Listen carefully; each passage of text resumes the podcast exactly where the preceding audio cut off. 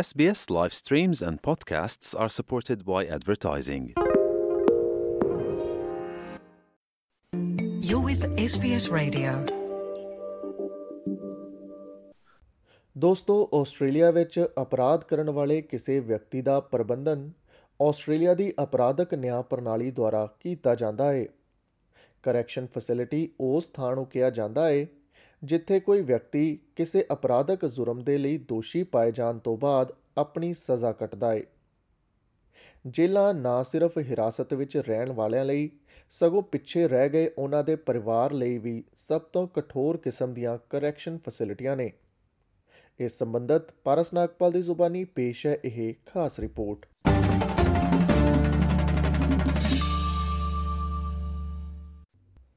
Australia ਵਿੱਚ 115 correction ਫੈਸਿਲਿਟੀਆਂ ਨੇ ਇਹ ਨਿੱਜੀ ਤੌਰ ਤੇ ਅਤੇ ਸਰਕਾਰ ਦੋਵਾਂ ਦੁਆਰਾ ਚਲਾਈਆਂ ਜਾਂਦੀਆਂ ਨੇ ਜਦੋਂ ਕਿ ਰਾਜਾਂ ਅਤੇ ਪ੍ਰਦੇਸ਼ਾਂ ਵਿੱਚ ਨਿਆਂ ਪ੍ਰਣਾਲੀਆਂ ਇੱਕ ਸਮਾਨ ਨੇ ਹਰ ਅਧਿਕਾਰ ਖੇਤਰ ਆਪਣੀਆਂ ਸਹੂਲਤਾਂ ਦਾ ਪ੍ਰਬੰਧ ਕਰਦਾ ਹੈ Australian Bureau of Statistics Australia ਦੀ ਬਾਲਗ ਜੇਲ੍ਹ ਦੀ ਆਬਾਦੀ ਬਾਰੇ ਵਿਸਤ੍ਰਿਤ ਜਾਣਕਾਰੀ ਇਕੱਠੀ ਕਰਦਾ ਹੈ William Milne ABS National Center of Crime and Justice Statistics ਦੇ ਡਾਇਰੈਕਟਰ ਨੇ In June 2021, we had 43,000 prisoners in the adult corrections system, and of those, just over 15,000 were on remand awaiting trial, 92% are males versus 8% females. On average, sentenced prisoners spend three and a half years in prison, and for those on remand awaiting trial, that's 3.4 months. ਜੇਲ੍ਹਾਂ ਵਿੱਚ ਆਦੀਵਾਸੀ ਅਤੇ Taurus straight islander ਲੋਕਾਂ ਦੀ ਅਨੁਪਾਤੀ ਗਿਣਤੀ ਨੂੰ ਸਵੀਕਾਰ ਕਰਨਾ ਮਹੱਤਵਪੂਰਨ ਹੈ ਬਹੁਤ ਸਾਰੇ ਗੁੰਝਲਦਾਰ ਕਾਰਕ ਚਿੰਤਾਜਨਕ ਦਰਾਂ ਵਿੱਚ ਯੋਗਦਾਨ ਪਾਉਂਦੇ ਨੇ ਜਿਵੇਂ ਕਿ ਇਤਿਹਾਸਕ ਸਦਮਾ ਅਤੇ ਪੀੜ੍ਹੀਆਂ ਦਾ ਨੁਕਸਾਨ ABS ਤੋਂ ਵਿਲੀਅਮ ਮਿਲਨ ਇਹਨਾਂ ਅੰਕੜਿਆਂ ਬਾਰੇ ਵਿਸਥਾਰ ਨਾਲ ਦੱਸਦੇ ਨੇ We found that the rate of total persons in the prison system was 214 adults per 100,000 adult population. And if I just take the Aboriginal and Torres Strait Islander community, we're looking at 2,412 Aboriginal and Torres Strait Islander adults in the system per 100,000 Aboriginal persons. So it's about 10 times the rate of the average population. ਜਦੋਂ ਕਿਸੇ ਵਿਅਕਤੀ ਨੂੰ ਹਿਰਾਸਤ ਵਿੱਚ ਲਿਆ ਜਾਂਦਾ ਹੈ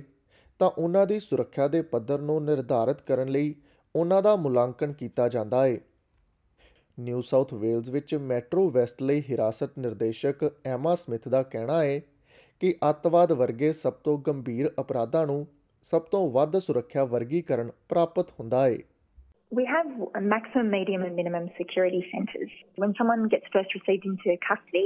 we do uh, what's called a screening and a classification on the inmate. So, what they're in custody for, whether they've been found guilty, or whether they're still on remand, determines where they actually get housed and under what classification. ਇੱਕ remand ਕੈਦੀ ਉਹ ਵਿਅਕਤੀ ਹੁੰਦਾ ਹੈ ਜਿਸ ਤੇ ਇੱਕ ਅਪਰਾਧ ਦਾ ਦੋਸ਼ ਲੱਗਣ ਤੋਂ ਬਾਅਦ ਗ੍ਰਿਫਤਾਰ ਕੀਤਾ ਜਾਂਦਾ ਹੈ ਅਤੇ ਹਿਰਾਸਤ ਵਿੱਚ ਰੱਖਿਆ ਜਾਂਦਾ ਹੈ ਪਰ ਅਜੇ ਵੀ ਮੁਕੱਦਮੇ ਜਾਂ ਸਜ਼ਾ ਦੀ ਉਡੀਕ ਕਰ ਰਿਹਾ ਹੁੰਦਾ ਹੈ ਮਿਸ ਸਮਿਥ ਦਾ ਕਹਿਣਾ ਹੈ ਕਿ ਕਿਉਂਕਿ ਜੇਲ੍ਹ ਦੀ ਆਬਾਦੀ ਵਿੱਚ ਔਰਤਾਂ ਦੀ ਸੰਖਿਆ ਸਿਰਫ 8% ਹੈ ਜੇਲ੍ਹਾਂ ਵੱਲੋਂ ਇਹ ਯਕੀਨੀ ਬਣਾਇਆ ਜਾਂਦਾ ਹੈ ਕਿ ਹਰ ਕਿਸੇ ਨੂੰ ਸਭ ਤੋਂ ਸੁਰੱਖਿਅਤ ਢੰਗ ਨਾਲ ਰੱਖਿਆ ਜਾਵੇ it would be inappropriate for men and women to be housed together because obviously there's different offences, they have different needs. You know, we have to be quite conscious of the fact that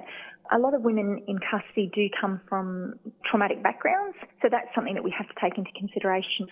ਸਲਾਖਾਂ ਦੇ ਪਿੱਛੇ ਰੱਖੇ ਗਏ ਕੈਦੀਆਂ ਨੂੰ health ਕਲੀਨਿਕਾਂ ਵਿੱਚ ਜਾਣ ਅਤੇ ਆਪਣੇ ਅਪਮਾਨਜਨਕ ਵਿਵਹਾਰ ਜਿਵੇਂ ਕਿ ਘਰੇਲੂ ਹਿੰਸਾ, ਸਿਹਤ ਅਤੇ ਪਾਲਣ ਪੋਸ਼ਣ ਦੇ ਕੋਰਸਾਂ ਅਤੇ ਪ੍ਰੋਗਰਾਮਾਂ ਵਿੱਚ ਸ਼ਾਮਲ ਹੋਣ ਦੀ ਲੋੜ ਹੁੰਦੀ ਹੈ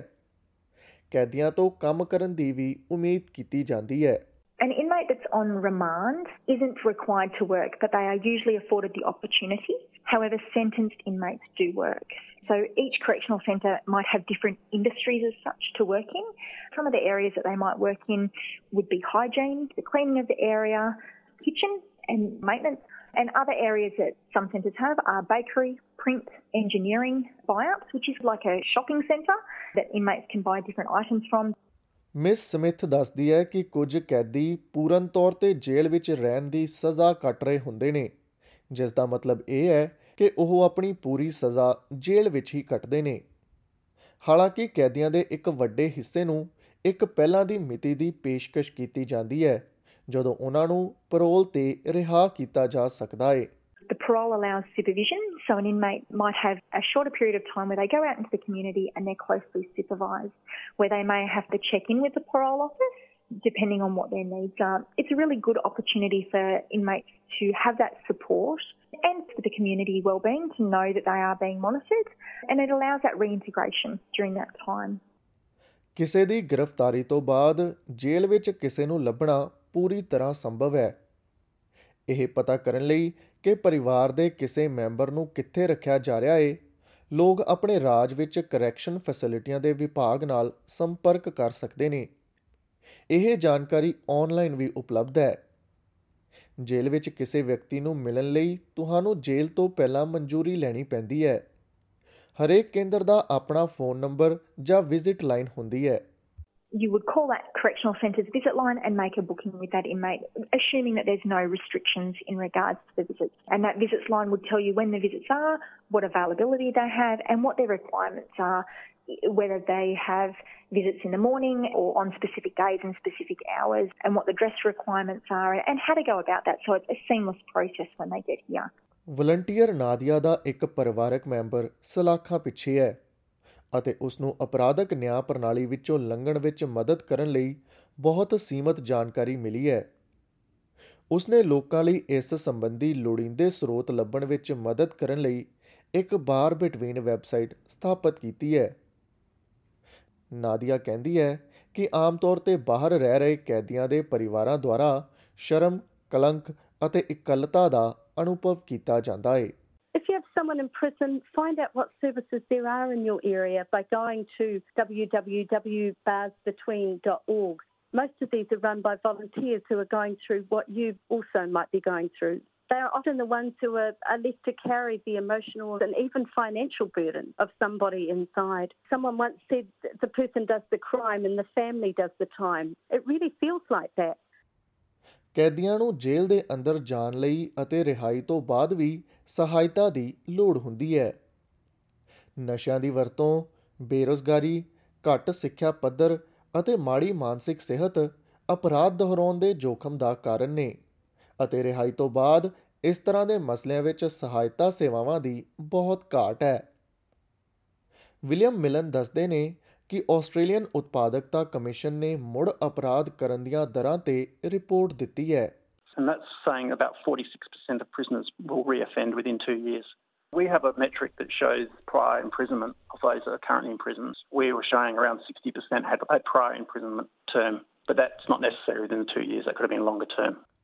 ਵਲੰਟੀਅਰ ਨਾਦੀਆ ਦਾ ਕਹਿਣਾ ਹੈ ਕਿ ਜੇਲ੍ਹ ਦੀਆਂ ਸਲਾਖਾਂ ਦੇ ਪਿੱਛੇ ਬੰਦ ਲੋਕਾਂ ਦੇ ਪਰਿਵਾਰਾਂ ਲਈ ਵਧੇਰੇ ਸਹਾਇਤਾ ਇਨ੍ਹਾਂ ਅੰਕੜਿਆਂ ਵਿੱਚ ਸੁਧਾਰ ਕਰ ਸਕਦੀ ਹੈ Research also shows that there is more chance a person once released will be able to reintegrate back into society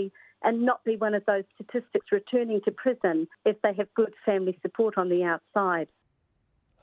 SBS ਦੀ ਨਵੀਂ ਦਸਤਾਵੇਜ਼ੀ ਲੜੀ ਲਾਈਫ ਔਨ ਦਾ ਆਊਟਸਾਈਡ ਇੱਕ ਵਿਲੱਖਣ ਪਹਿਲ ਕਦਮੀ ਹੈ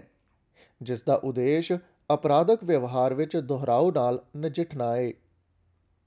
ਇਹ ਲੜੀ ਇਸ ਗੱਲ ਦੀ ਜਾਂਚ ਕਰਦੀ ਹੈ ਕਿ ਜਦੋਂ ਜੇਲ੍ਹ ਤੋਂ ਰਿਹਾ ਹੋਏ ਲੋਕਾਂ ਨੂੰ 100 ਦਿਨਾਂ ਲਈ ਸਥਿਰ ਘਰਾਂ ਵਿੱਚ ਰਿਹਾਇਸ਼ ਦੀ ਪੇਸ਼ਕਸ਼ ਕੀਤੀ ਜਾਂਦੀ ਹੈ ਤਾਂ ਕੀ ਹੁੰਦਾ ਹੈ ਤੁਸੀਂ SBS ਔਨ ਡਿਮਾਂਡ ਤੇ ਲਾਈਫ ਔਨ ਦਾ ਆਊਟਸਾਈਡ ਦਸਤਾਵੇਜ਼ੀ ਲੜੀ ਦੇਖ ਸਕਦੇ ਹੋ ਇਹ ਜਾਣਕਾਰੀ SBS ਤੋਂ ਮਲੀਸਾ ਕੰਪੈਨੀਓਨੀ ਦੀ ਮਦਦ ਦੇ ਨਾਲ ਪੰਜਾਬੀ ਭਾਸ਼ਾ ਵਿੱਚ ਪਾਰਸ ਨਾਗਪਾਲ ਦੁਆਰਾ ਤੁਹਾਡੇ ਅੱਗੇ ਪੇਸ਼ ਕੀਤੀ ਗਈ ਹੈ with SBS Radio